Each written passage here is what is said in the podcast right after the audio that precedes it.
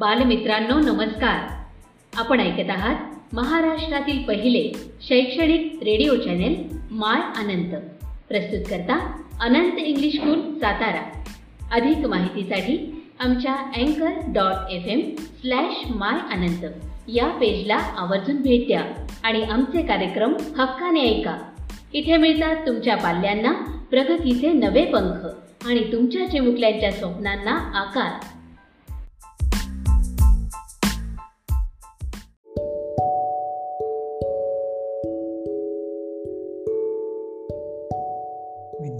मित्रांनो नमस्कार. कसे आहात? मस्त. मी Khole sir Anand English school Satara. इयत्ता नववी गणित या भागामध्ये आपल्या सर्वांचे स्वागत करतो. मागच्या भागामध्ये इयत्ता नववी गणित भाग दोन मधील पहिले प्रकरण भूमितीतील मूलभूत संबोध याचा आपण अभ्यास करीत होतो. मागील भागामध्ये आपण भूमिती या शब्दाचा अर्थ बिंदू रेषा प्रतल दोन बिंदूमधील अंतर काढणे बिंदूंमधील दरम्यानता रेषाखंड किरण एकरूप रेषाखंड रेषाखंडाच्या एकरूपतेचे गुणधर्म आणि रेषाखंडाचा मध्यबिंदू त्यांची तुलना यांचा अभ्यास या ठिकाणी केला आहे. आज आपण सशर्त विधान म्हणजे काय आणि व्यत्यास म्हणजे काय पक्ष साध्य सिद्धता म्हणजे काय यांचा या ठिकाणी आपण अभ्यास ऐकणार आहात. चला तर विद्यार्थी मित्रांनो वही पेन पट्टील पेन्सिल घेऊया आणि भूमिती शिकूया. चला जाणून घेऊया सशर्त विधाने आणि व्यत्यास म्हणजे काय? जी विधाने जर तर रूपामध्ये लिहिता येतात त्यांना सशर्त विधाने असे म्हणतात. सशर्त विधानातील जरने सुरू होणाऱ्या विधानास पूर्वांग म्हणजेच पूर्वार्ध आणि तरणे सुरू होणाऱ्या विधानास उत्तरांग म्हणजेच उत्तरार्ध असे म्हणतात. उदाहरणार्थ समभूत चौकोनाचे कर्ण परस्परांना लंबदुभाजक असतात हे विधान आहे. आता या विधानाचं आपल्याला सशर्त विधान करायचं आहे. ते कसे होईल? तर जर दिलेला चौकोन समभुज चौकोन असेल तर त्याचे कर्ण परस्परांचे लंबदुभाजक असतात. एखादे सशर्त विधान दिले असेल आणि त्यातील पूर्वांग आणि उत्तरांग यांची जर अदलाबदल केली तर मिळणारे नवे विधान हे मूळ विधानाचा व्यत्यास आहे असे म्हटले जाते. आणि म्हणून एखादे सशर्त विधान सत्यच असेल तर त्याचा व्यत्यास देखील सत्य असतोच असे नाही. यासाठी आपण एक उदाहरण पाहूया. सशर्त विधान. जर एखादा चौकोन समभुज असेल आणि त्याचे कर्ण परस्परांचे लंबदुभाजक असतात. हे दिलेले सशर्त विधान याचा व्यत्यास आपल्याला असं करता येईल. जर एखाद्या चौकोनाचे कर्ण परस्परांना लंबदुभाजक असतील तर तो समभुज चौकोन असतो. या उदाहरणामध्ये मूळ विधान आणि त्याचा व्यत्यास हे दोन्हीही विधाने सत्य आहेत. त्याचबरोबर दुसरे विधान आपण पाहूया. सशर्त विधान त्यांनी दिलेलं आहे. जर एखादी संख्या ही मूळ संख्या असेल तर ती सम किंवा विषम असते. याच विधानाचा व्यत्यास जर आपण पाहिला तर तो जर एखादी संख्या सम किंवा विषम असेल तर ती मूळ संख्या असते. या उदाहरणामध्ये मूळ विधान हे सत्य आहे पण व्यत्यास मात्र या ठिकाणी असत्य आहे. बालमित्रांनो आपण आता सिद्धता म्हणजे काय हे जाणून घेऊया. आपण कोण त्रिकोण चौकोन या आकृत्यांच्या अनेक गुणधर्मांचा अभ्यास केला आहे. हे गुणधर्म आपण प्रायोगिक पद्धतीने शिकलो. या यत्तेमध्ये आपण भूमिती या विषयाकडे वेगळ्या दृष्टिकोनातून पाहणार आहोत. या दृष्टिकोनाचं सर्व श्रेय इसवी सन सणापूर्वी तिसऱ्या शतकामध्ये होऊन गेलेल्या ग्रीक गणिती युक्लिड यांच्याकडे जाते.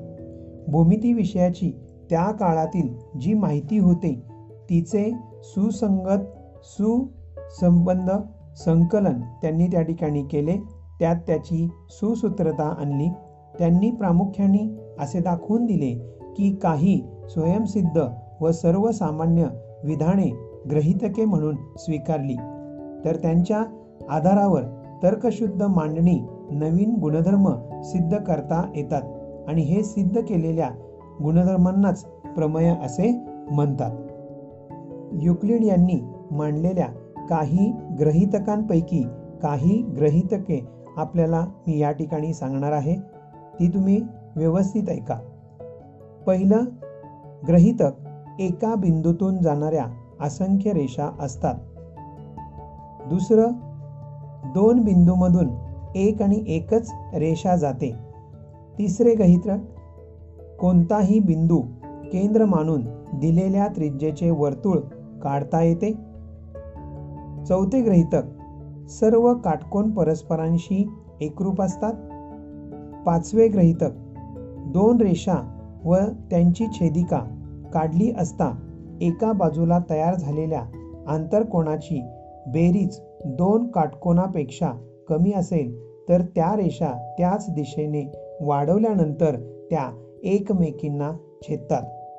यातील काही ग्रहितकं आपण या ठिकाणी कृतीने पडताळून पाहता येतात. एखाद्या गुणधर्माची तर्कशुद्ध सिद्धता देता येत असेल तर तो गुणधर्म सत्य मानला जातो आणि त्यासाठी केलेल्या तर्कशुद्ध मांडणीला त्या गुणधर्माची म्हणजेच त्या प्रमेयाची सिद्धता असे म्हटले जाते. सिद्धतेची ही व्याख्या पुन्हा एकदा मी तुम्हाला सांगतो. एखाद्या गुणधर्माची तर्कशुद्ध सिद्धता देता येत असेल तर तो गुणधर्म सत्य मानला जातो. त्यासाठी केलेल्या तर्कशुद्ध मांडणीला त्या गुणधर्माची म्हणजेच त्या प्रमेयाची सिद्धता असे म्हणतात.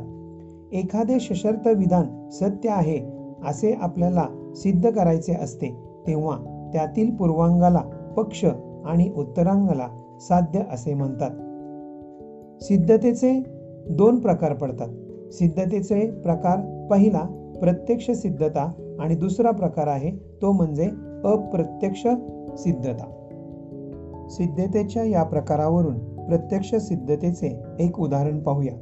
एकमेकांना छेदणाऱ्या दोन रेषांनी केलेल्या कोणांच्या गुणधर्माची सिद्धता आपण या ठिकाणी अभ्यासत आहोत. प्रमेयाचे विधान. दोन रेषा एकमेकींना छेदल्यास होणारे परस्पर विरुद्ध कोण हे समान मापाचे असतात. आता या विधानाची आपल्याला पक्ष साध्य आणि सिद्धता ही या ठिकाणी द्यायची आहे. म्हणून आकृती एक पॉईंट पा पंधरामध्ये तुम्हाला ही आकृती काढलेली आहे. त्याप्रमाणे रेषा ए बी आणि रेषा सी डी या परस्परांना ओ बिंदूमध्ये छेदतात. याचाच अर्थ ओ हा बिंदू ए आणि बीच्या दरम्यान आहे तसेच ओ हा बिंदू सी आणि डीच्या दरम्यान आहे. साध्य. कोण? A O C. बरोबर. कोण? B O D. याचाच अर्थ कोण ए ओ सी आणि कोण बी ओ डी या विरुद्ध कोणांचे माप या ठिकाणी समान आहे. त्याचबरोबर कोण बी ओ सी बरोबर. कोण ए ओ डी याही विरुद्ध कोणांचे माप या ठिकाणी समान आहे. आता प्रमेयाचं जे वाक्य दिलेलं आहे की दोन रेषा एकमेकींना छेदल्यावर होणारे परस्पर विरुद्ध कोण हे समान मापाचे असते. या विधानामध्येच पक्ष म्हणजे काय? तर आपल्याला त्या ठिकाणी माहीत असणारी गोष्ट. आणि साध्य म्हणजे काय? तर आपल्याला सिद्ध करायची असणारी गोष्ट. त्यामध्ये आपल्याला माहीत आहे की दोन रेषा आहेत त्या एकमेकींना छेदतायत. आणि साध्य काय करायचं आहे तर परस्पर विरुद्ध कोण हे समान मापाचे असतात. आता आपल्याला या आकृतीवरून सिद्धता लिहायची. म्हणून आपल्याला या ठिकाणी रेषीय जोडीतील कोण या गुणधर्माचा उपयोग करून या प्रमेयाची सिद्धता या ठिकाणी मांडता येईल. कोण ए ओ सी अधिक कोण बी ओ सी बरोबर एकशे ऐंशी हे विधान एक आहे. हे विधान आपण रेषीय जोडीतील कोण या गुणधर्मानुसार या ठिकाणी मांडलेलं आहे. दुसरे विधान कोण ओ सी अधिक कोण ओ डी बरोबर एकशे ऐंशी हे सुद्धा रेषे जोडीतील कोण या विधानावरून आपण हे दुसरे विधान मांडलेलं आहे. दोन्ही विधाने पाहिली असता त्यांची उजवी बाजू ही या ठिकाणी सारखी आहे आणि म्हणून विधान एक व दोन वरून आपल्याला पुढचे विधान या पद्धतीने मांडता येते. कोण ए ओ सी अधिक कोण ओ सी बरोबर कोण ओ सी अधिक कोण ओ डी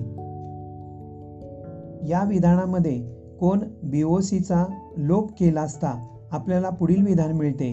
कोण ए ओ सी बरोबर कोण बी ओ डी याचा अर्थ कोण ए ओ सी हा आणि कोण बी ओ डी हा विरुद्ध कोण आहे तो आपल्याला या ठिकाणी समान मापाचा आहे. हे रेषीय जोडीतील कोण या गुणधर्मानुसार या ठिकाणी सिद्ध करता आले. त्याचप्रमाणे कोण बी ओ सी बरोबर कोण एवढी हे सुद्धा आपल्याला वरील गुणधर्म वापरून सिद्ध करता येईल. आता सिद्धतेचा दुसरा प्रकार अप्रत्यक्ष सिद्धता इनडायरेक्ट प्रूफ या पद्धतीत सुरुवातीला साध्य असत्य आहे असे ग्रहित मानतात किंवा धरतात. त्या आधारे केवळ तर्कांच्या आणि अधिमान्य असलेल्या सत्यांच्या आधारे पायरी पायरीने किंवा टप्प्याटप्प्याने एका निष्कर्षापर्यंत पोहोचतात. हा निष्कर्ष माहीत असलेल्या सत्य गुणधर्माशी किंवा पक्षाशी म्हणजेच दिलेल्या माहितीशी विसंगत असतो. त्यामुळे साध्य असत्य आहे हे मानणे चुकीचे आहे असा आपल्याला निष्कर्ष हा काढावा लागतो. म्हणजेच साध्य सत्य आहे हे स्वीकारले जाते अशा पद्धतीच्या सिद्धतेला अप्रत्यक्ष सिद्धता असे म्हणतात. आता आपण एक विधान पाहू आणि त्या विधानाची अप्रत्यक्ष सिद्धता पाहूया. विधान दिलंय दोनपेक्षा मोठी असणारी मूळ संख्या विषम असते. आता हे विधान आहे याचं सशर्त विधान आपल्याला असं म्हणता येईल. जर पी ही दोनपेक्षा मोठी मूळ संख्या असेल तर पी ही विषम संख्या असते. आता दिलेल्या सशर्त विधानावरून आपल्याला पक्ष लिहायचे पक्षामध्ये आपण जी गोष्ट माहीत आहे ती त्या ठिकाणी घेतो. पी ही दोनपेक्षा मोठी मूळ संख्या आहे.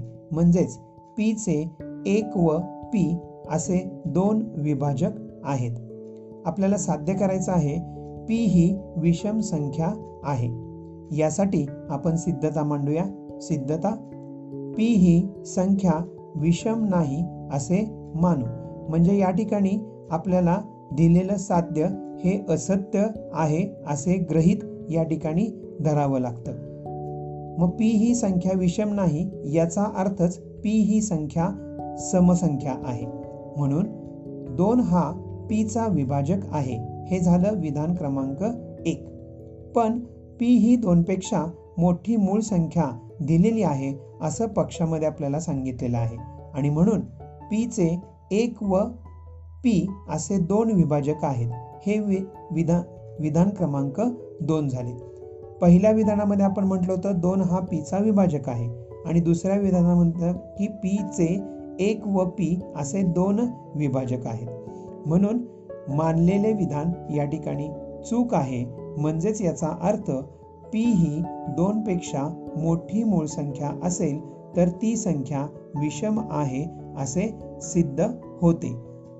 सुरुवातीला साध्य असत्य होते नंतर केवळ तर्कांच्या आधारावर आणि सत्यांच्या आधारावर टप्प्याटप्प्याने आपण निष्कर्षापर्यंत पोहोचलो आणि हा निष्कर्ष आपण सत्य गुणधर्माशी किंवा पक्षाशी किंवा दिलेल्या माहितीशी विसंगत असतो हे सा साध्य असत्य आहे असे आपण निष्कर्ष या ठिकाणी काढतो. अशा पद्धतीच्या सिद्धतेला अप्रत्यक्ष सिद्धता असे म्हणतात. आता आपण सराव संच एक पॉईंट तीन मधील प्रश्न क्रमांक एक आणि दोन हा अभ्यासणार आहोत. प्रश्न क्रमांक एक पुढील विधाने जर तरच्या रूपामध्ये लिहा.